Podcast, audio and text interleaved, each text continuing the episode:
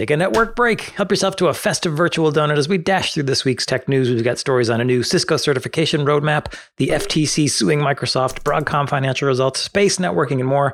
Uh, a quick reminder this is going to be our last network break for 2022 as we shut down for the holiday season. We'll be back in 2023. Uh, the Packet Pushers are hosting a live stream event uh, with sponsor Dell Technologies on DPUs and the future of distributed infrastructure. We're going to have six short, informative sessions on topics, including what network engineers need to know about DPUs, accelerating distributed workloads on DPUs, and more.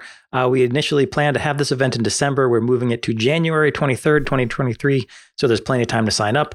You can sign up at packetpushers.net slash livestream. And if you already signed up for the original December date, you should get an updated invitation automatically. Yeah, the change freeze will still be going in January, won't it? yes. You'll be preparing for the year. You'll have plenty of time to come along. No excuses. That's right. and there's not been much news, has there? We haven't had much news this week, really. Um, well, so- we got a few things we're not going to, you know, drag on because uh, we don't want to waste your time. But yeah, we did come up with a few interesting things. And before we get to them, just a reminder that uh, we've got a, a sponsored Tech Bytes conversation with Fortinet talking about SASE. We're going to talk about key elements, including the FortiClient agent, what cloud delivered security services are available, SASE use cases, and more. All right, so let's dive into that news. First, Cisco is changing how it updates certification exams by providing certification roadmaps that are going to announce changes on a regular and predictable schedule. Wow, how modern. it's it's quite interesting to see like basically what they're saying is uh, people have been asking Cisco to give them consistency and predictability around the state of certifications. People start studying for something and then just randomly out of the blue they change and people who've mm-hmm. been preparing for some time are suddenly cut off. So they seem to be saying, well, okay, well, we'll enter that finally, you know, we listen to customers in inverted commas. Let's do it so the exams refresh and you know when that's going to happen and you can plan for your your taking your exams. which makes great sense and kind of makes me wonder why it hadn't always been like this. But sure, you know, uh, programs uh, develop and evolve. Um, Cisco says it's going to review each technology every year on the same quarterly schedule and then announce blueprint changes three to six months in advance and then publish the updated exam three to six months after the blueprint is published. The idea is, as you mentioned, to give folks time to adapt to any changes that uh, may have come along and, and have to adjust their studying. Yeah, it would, I mean, it's a good idea, and it's a sign that Cisco is actually committing full time resources to its educational program. There was a time when Cisco training was really a, a, an ad hoc effort by engineers to help other engineers and a couple of you know enlightened executives inside of Cisco who was willing to sponsor the education program. But it's now very clear that Cisco regards its you know certification program as a marketing initiative. That way, if you can reach people before they enter the industry or as they're in that early phase, you get long time ma- marketing benefits. People attached to your brand and attached to your products.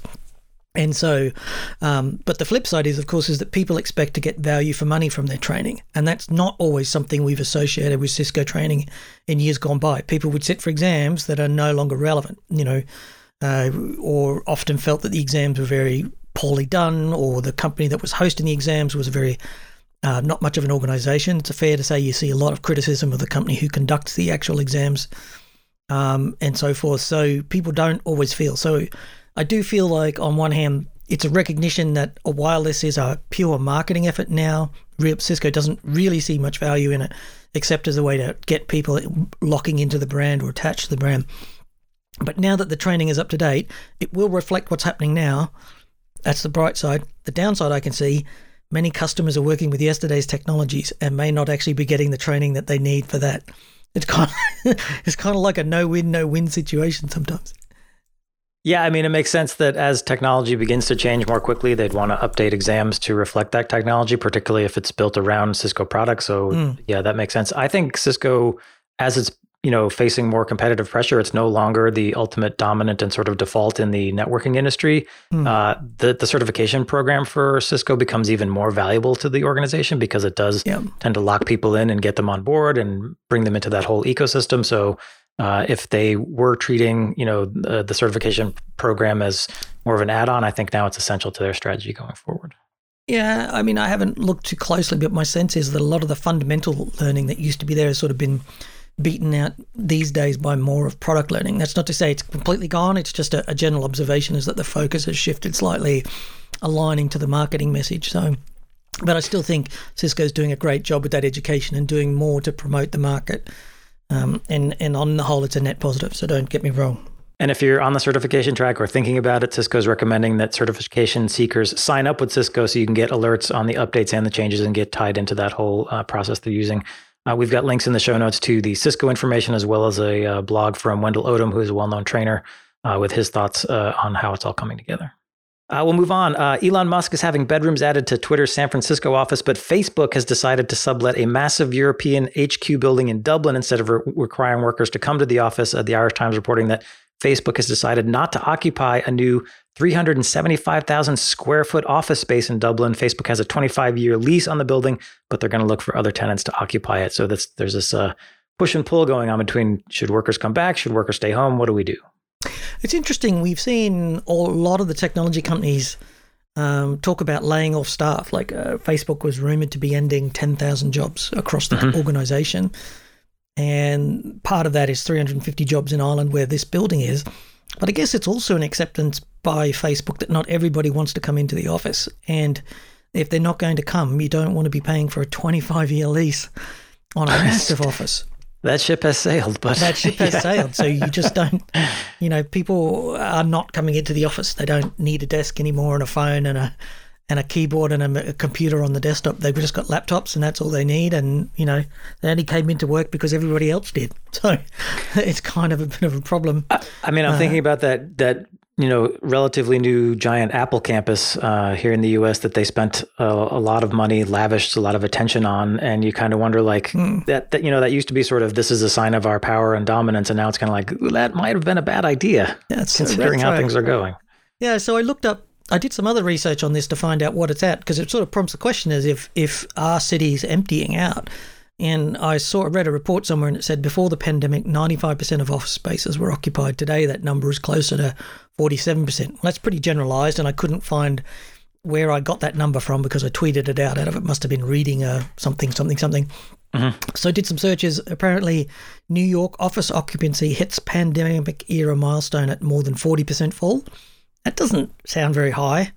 Um, and then there's another one in the UK where they're talking about uh, 40%, 47% increase in office space and, and all this sort of stuff. So the actual uptake of office space is, you know, if you want to take into account a variation, but it's under half full today, yep. which sort of suggests at this point we've been back from, you know, the lockdowns, what, for two years now, a year and a half?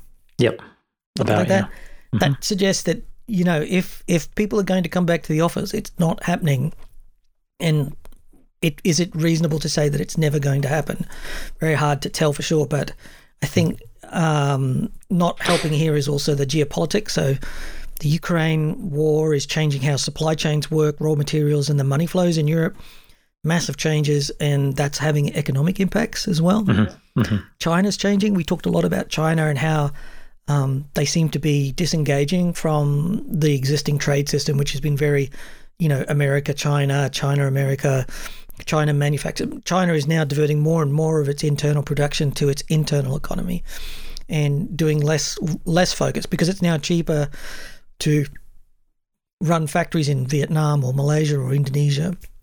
And as the Chinese salaries rise, it's no longer the best place to manufacture. So they have to shift to making it for themselves. And then, of course, we've got uh, inflation happening, and the reserve banks are signaling that they're running out of options to control inflation. Have you noticed that?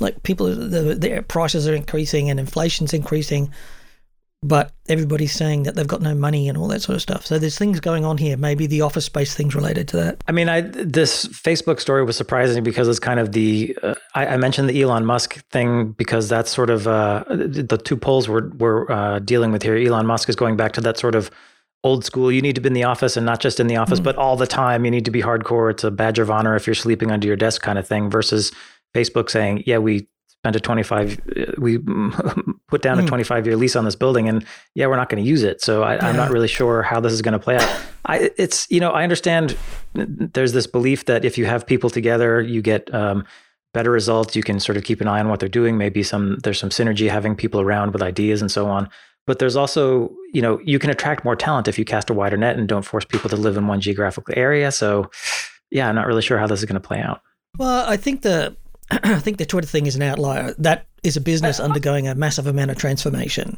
I'm trying And- to figure out if it's just an outlier or Yeah. if it's you know going to create a permission structure for No. other tech companies to be like, yeah, we're going back to the hardcore. Everybody can be in the office. Blah blah blah. I think so. When you're operating at that sort of scale and you're going to undergo a lot of transformation, you need to do a lot of high density communication. A lot of people don't mm-hmm. know what they're doing. You know, he's disrupted the whole of in the organization by cutting headcount by 50%.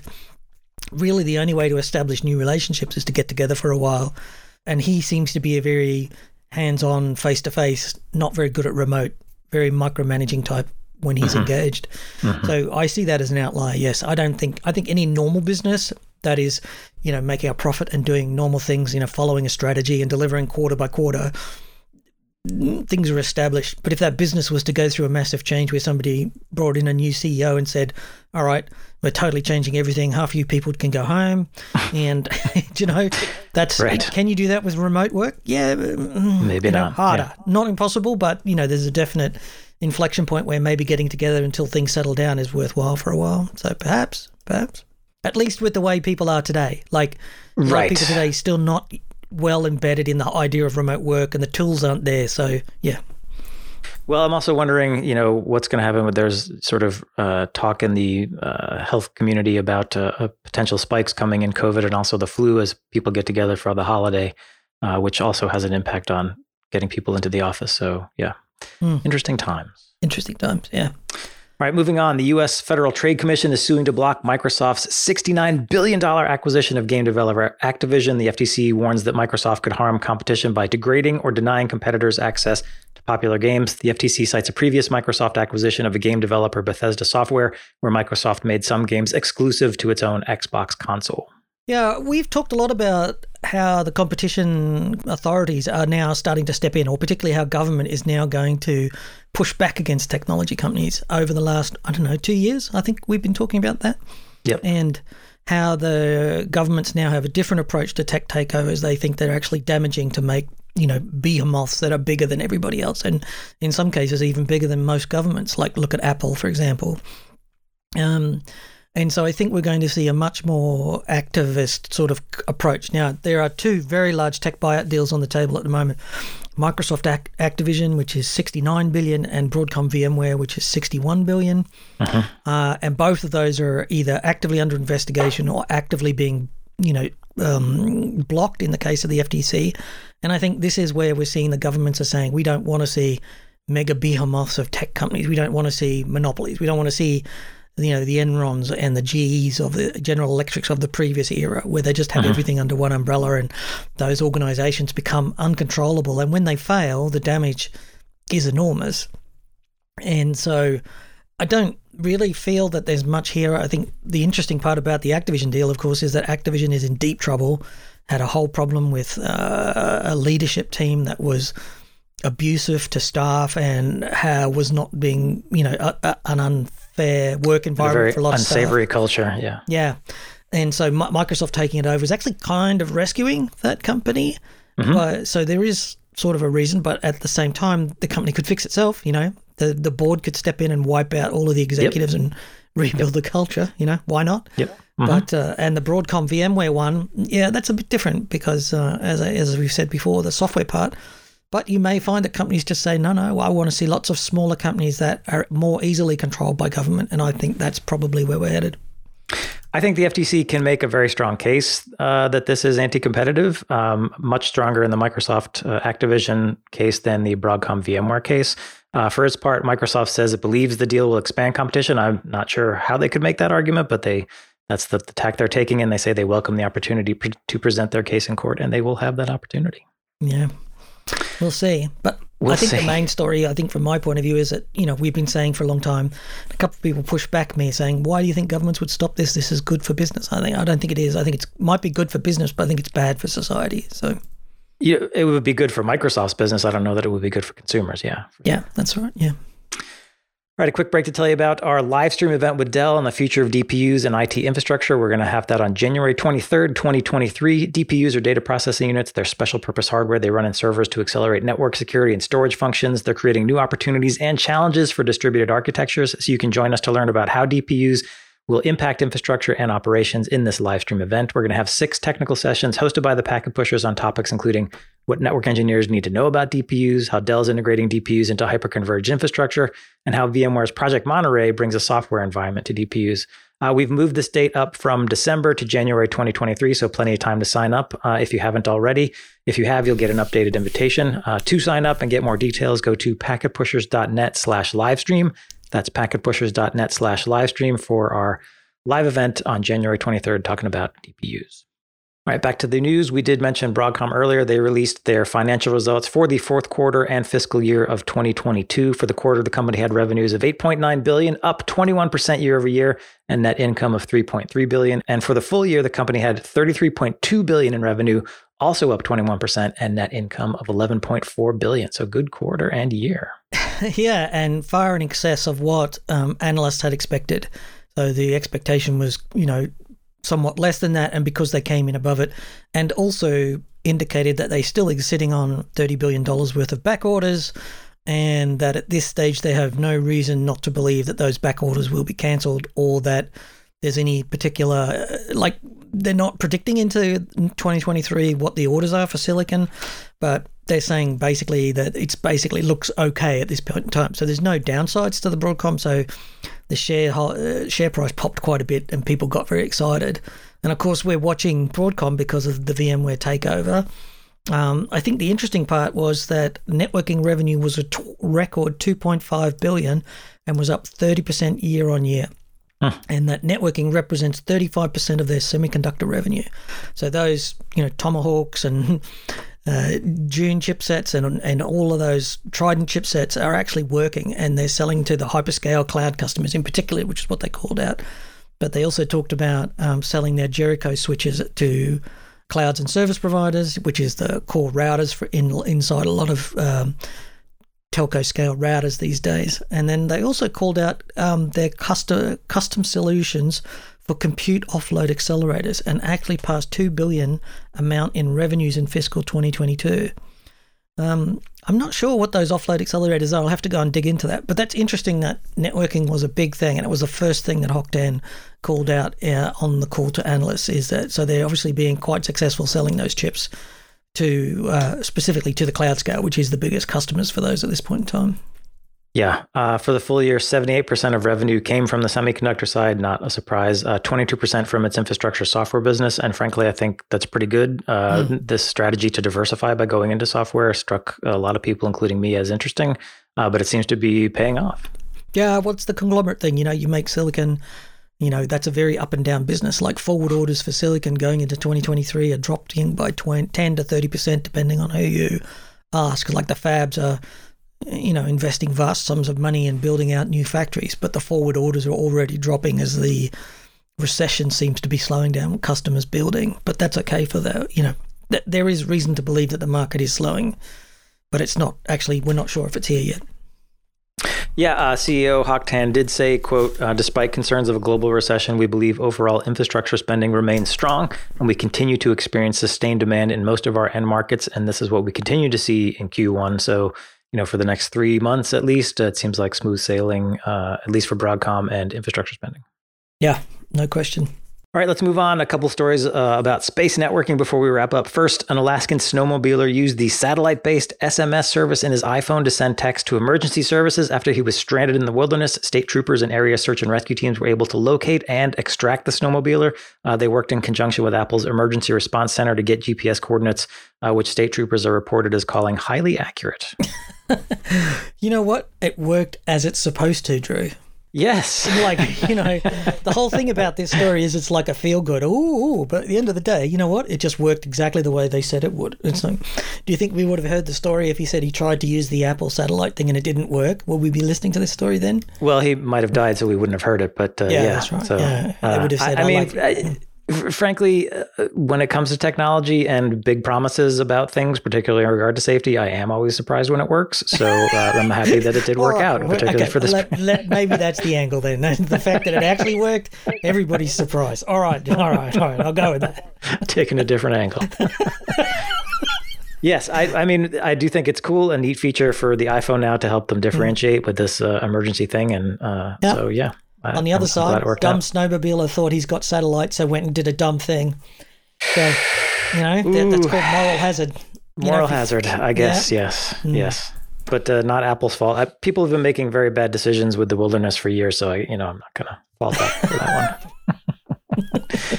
uh, sticking with space networking, uh, SpaceX is getting into secure satellite networks for government entities with its Starshield venture. Proposed use cases include encrypted communications and Earth observation for government entities. Yeah, we've seen um, Star, SpaceX and Starlink be very, very popular in the Ukraine war. Lots of headlines where we've talked about it. And it's really proven that Starlink, or this idea of a distributed satellite network, is much more efficient than the current ones where we have satellites in fixed orbit because they can be taken out or their targets. And we know that at the start of that war, the Russians were able to jam certain frequencies and to compromise legacy devices. Whereas Starlink has been a real um, success factor for Ukraine, and they've been clear about that. And you can't cannot not believe that militaries around the world are going like, how can we build a SpaceX type network? Uh-huh, uh-huh. And so SpaceX doesn't want to see that money go off into its competitors or build a competitor who's going to be able to launch those satellites and build a, you know, they don't want Lockheed Martin building one and then selling it to NASA. Sure. Or, yep. or you know, the Department of Defense building its own. And then, so Starlink is basically pre announcing with absolutely nothing, you know, probably got nothing other than the rock, you know, it's got the SpaceX rockets, of course, that it can launch and it's proven that it can do all of the software orchestration and everything, but saying we have a military you know, we're going to build a military version of this. Why don't build your own? Come and buy ours, and get their hands on lots of free government money. You know, there's nothing like a good tap into the military funds to grow a business that's not very profit sensitive. Well, I will say that nothing on the website says military or says spy services, but it seems like those use cases would be top of mind for government entities. Uh, mm-hmm. And of mm-hmm. course, as you uh, have often noted, Elon Musk does tap into the public market sector, so this makes perfect sense. Uh, and I'm sure there's probably going to be a demand for it. I do think things could get tricky because presumably SpaceX is going to offer Starshield to any kind of government, uh, so that could have implications down the line. I think you'll find it won't be offering it to any government. It'll only be offering it to ones that are US approved because when you get involved with the US military, so for example, in the Ukraine war, uh, Germany wanted to supply a uh, certain type of ammunition to Ukraine uh-huh. had to get uh, approval from Switzerland, which was where it was manufactured. Part of the condition uh-huh. of sale was that uh-huh. the Swiss government gets to decide, and they refused to allow that to happen.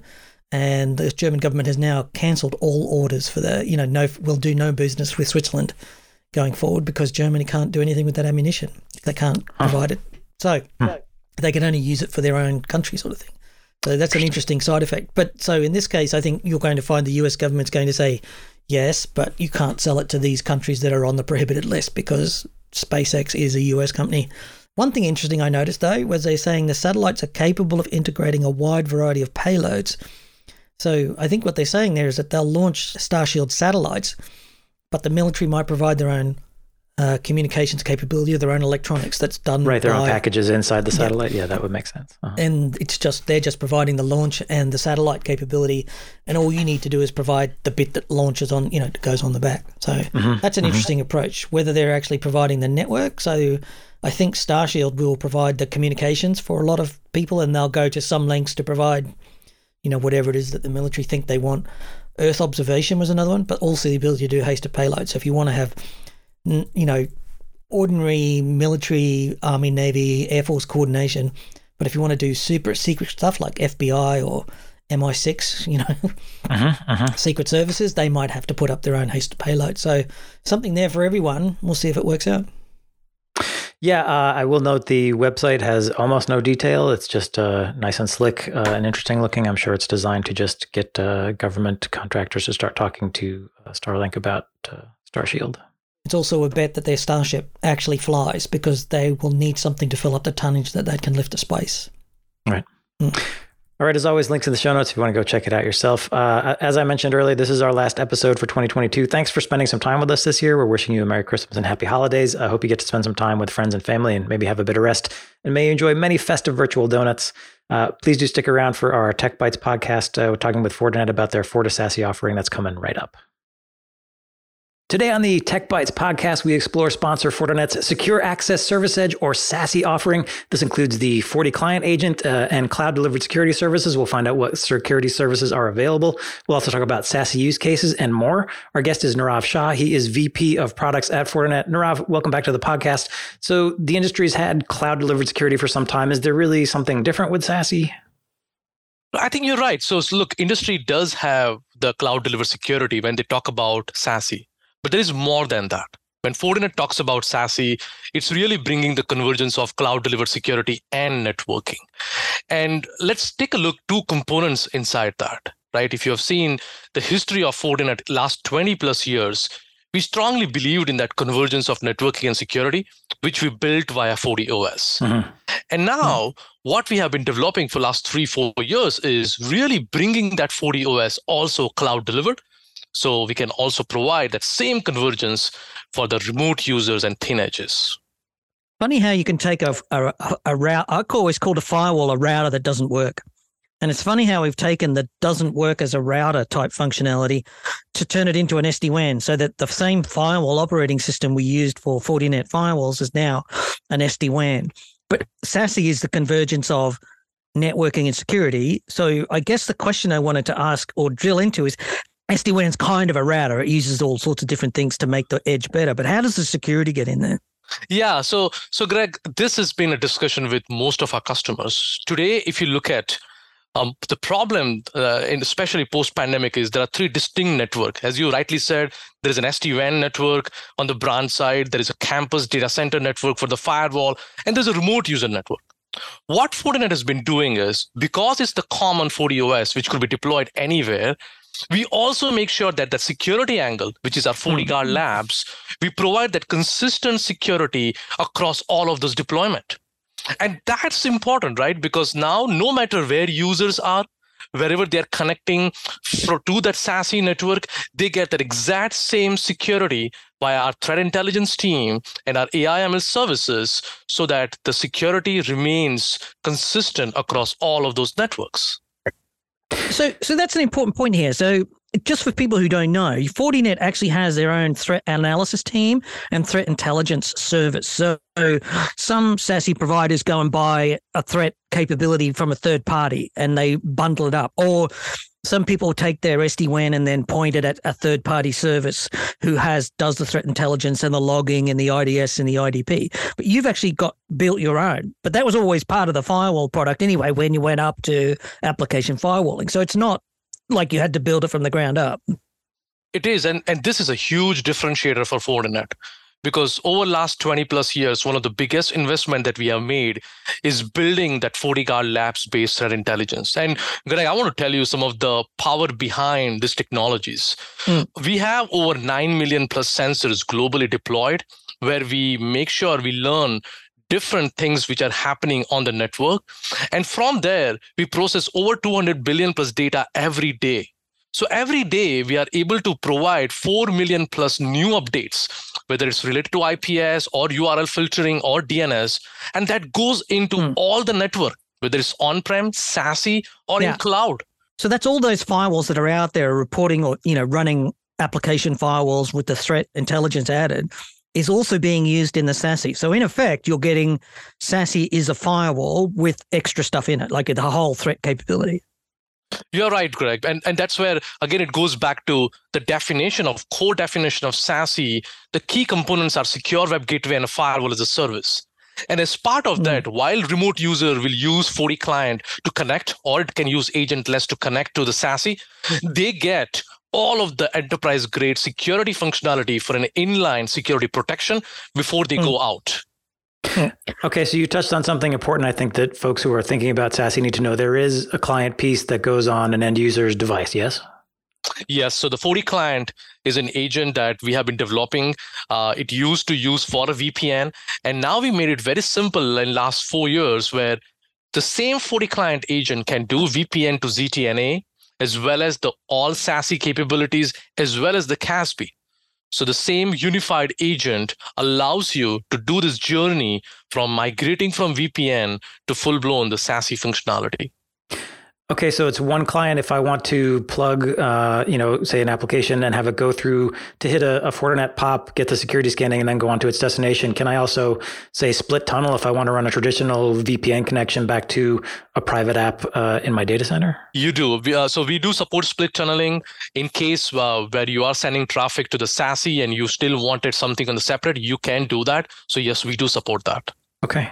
Now, is this agent just for getting me remote access, or does it provide security features, uh, you know, on that endpoint device as well? So, FortiClient has been always been a big uh, development around the endpoint protection or EPP functionality. So while you can connect to our point of presence for a ZTNA and SASE, the same FortiClient agent on the device does provide anti-malware, anti-ransomware information as well as URL and sandbox. Again, this goes back to Greg's earlier point. Mm. We try to make sure that the security intelligence that we have is applied via agent on endpoint in the cloud as well as the overall ecosystem that Fortinet built from a security mm. fabric platform.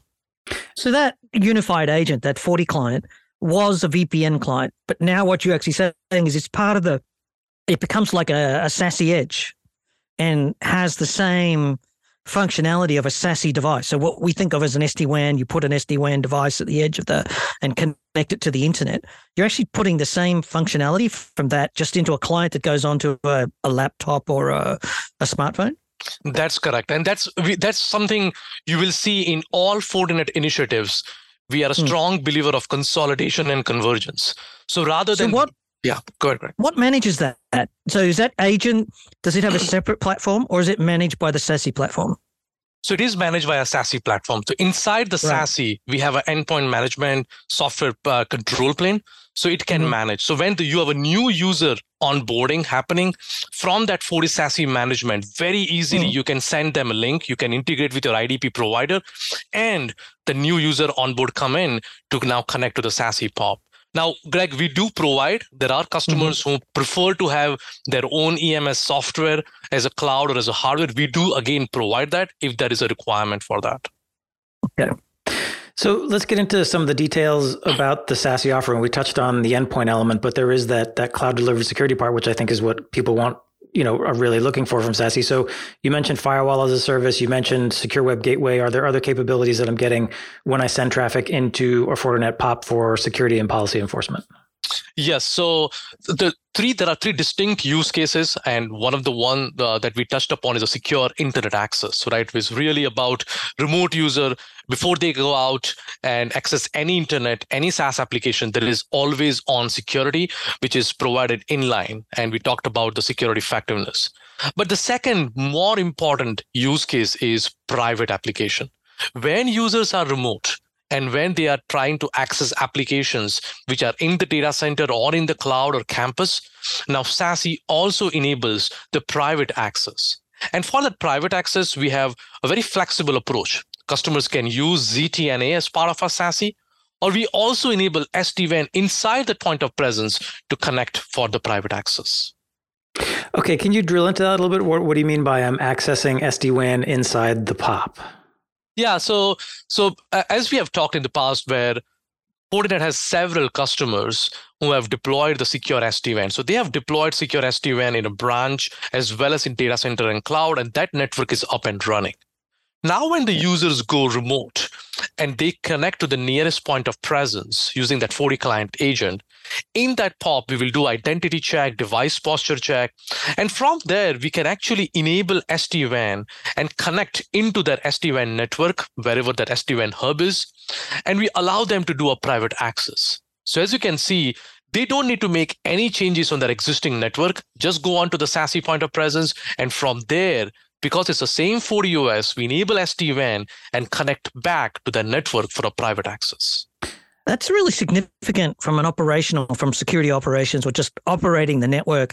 If I'm on the help desk, I don't have to worry about the VPN client connecting to a VPN concentrator, connecting to a firewall. You know, it's got a completely different path to the WAN, which comes into a different part of the, and then you've got the data center, and then you've got campuses. You're just saying that the policy is one thing everywhere. So even as the user moves around to, within limits, it, it, goes with them, right? They, they get similar policies or they're administered by the same platform.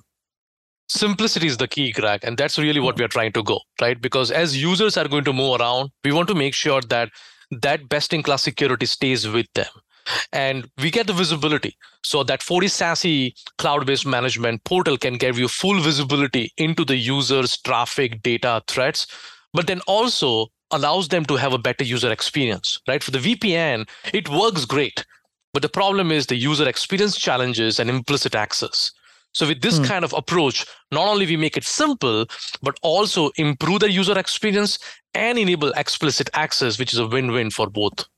Is is that where the ZTNA element comes in? Because one of the, the drawbacks we know with the traditional IPsec VPN client is that once you're on the network, you're on the network, uh, and the idea behind ZTNA was to provide a higher degree of filtering in terms of the applications and services you can actually access. Yeah, I think ZTNA, I would say in, in majority of the SASE conversations, ZTNA is one of the biggest use case because it instantly allows now those users to have an explicit access to only that specific app. But more importantly, we are doing continuous verification of that user right so even mm. though we have granted access to some user to a private application suddenly if something happens and the device is vulnerable we are going to terminate that connection so having that kind of flexibility and security, uh, which has a context behind is is a key, and that's why a lot of organizations are using ZTNA more as part of the SASE use case. Right, because you're getting that uh, uh, user identity element, but also device posture element. Is, is it running the most upgraded version of the client and that and so on? It doesn't have malware present, that kind of thing. Correct, but mm. but one thing that differentiate here again Fortinet is uh, to our earlier discussion today in the market you will hear if you want to do ztna you have to go to the SASE a kind of a cloud delivered service while fortinet supports that that ztna application gateway is there in every FortiOS instance so if customers have ztna mm. on the hmm. FortiOS deployed in any of other location they can also use that and that's why we call it universal ztna this comes back to the fact that FortiOS is the same everywhere you have the same operating system across firewalls, SASE Edge, SD-WAN Edge. That it's uh, you know all of your stuff runs the same operating system and the same applications. Agree. And that's right. a big differentiator for Fortinet because we believe in organic innovation. Of course, we acquired smaller companies, but we believe that if we build this kind of newer technologies into our core offering, so that we can showcase that full convergence and then it goes into our security fabric as a platform it's much easier for customers to consume i know today we may mm. not get a time to go into the platform we have covered in the past but ultimately it's about how do we integrate these newer technologies in a simple way while providing that consistent security everywhere and Nirav, I want to come back to one more thing. We had, you, you, mentioned uh, three different use cases: secure internet access, secure private access, which lets you get to those private apps. Uh, what's the third? The third is a secure SaaS access, and especially in today's environment where more and more SaaS applications have been used, Fortinet has also developed CASB functionality. So now in the SASE uh, offering, we do provide inline CASB as well as we provide an API-based CASB because there are two different use cases there right when uh, I, as a user i'm trying to access any application we make sure that we provide that visibility of application and control with compliance for an inline CASB. Mm-hmm. But there are certain use cases where you might want a deeper integration with application where API-based CASB is also available. Okay, so for instance, if there's a specific function inside a SaaS application that I want to allow or deny users based on role or whatever, with that uh, uh, API-based CASB, I can get that deeper integration. Is that the idea? Exactly. Yes, it gives you much more control and, and compliance. It will really help. So they both have a use cases, but you're right. Ultimately, uh, it's it's the flexibility right the SASE is a framework uh, and the customers can pick and choose those offering uh, it, it's part of that FortiClient. So when they buy FortiClient agent, all of those functionality, including CASB, comes along with it. Okay, so that, that's the other thing I wanted to, to touch on is if I'm going to buy into Fortinet SASE, what uh, am I? Is it just software? Is it just that agent client, and then I get the services? How does it? What What am I looking at buying? Yes, it's really uh, so the entire thing is per user based. So uh, the the only thing you need is to decide is how many users you want to protect, and for that many users, you can have that FortiClient agent, or you can use agentless for a proxy-based, and uh, for each user we support three devices by default. Mm-hmm. So that that's the only thing you need to purchase, and then everything mm-hmm. else we talked about, all SASE offerings, security services, ZTNA, CASB comes built mm-hmm. in. So the, the the agent is really the key here. Exactly. You know, that, that welding the SD-WAN SASE together with the VPN so you don't have another network for remote access, a network for SD-WAN, you know, and then a network in the data center and a network in another, then you have the campus. Bringing them all together means less work and better security posture overall. You might take you some time to get there, but that's that's the dream, right? And that's the end goal for a lot of organizations mm-hmm. today. I think in the beginning we talked about three distinct network so now, with what we talked about, there is a path where they can go towards converging those remote worker network, the application based data center and campus network, and the branch network together and have a seamless user experience with security. All right. Well, that does uh, conclude the time we have with you today, Nirav. If folks are interested in getting more details about what Fortinet's doing with SASE, where should they go? Yeah, thank you so much for, for all the great discussion here. Uh, they can go to fortinet.com slash product slash SASE for more information. All right, that's fortinet.com slash products slash SASE. We'll also have that link in the show notes that accompany this podcast. Uh, thanks, Nirav, for being with us and f- to Fortinet for sponsoring. Uh, more importantly, thank you for listening. We've got many more fine, free technical podcasts and our community blog. It's all at packetpushers.net. There's a ton of educational content on our YouTube channel. You can follow us on Twitter at packetpushers. Find us on LinkedIn, hear us on Spotify, and if you would, rate us on Apple Podcasts. And last but not least, remember that too much networking would never be enough.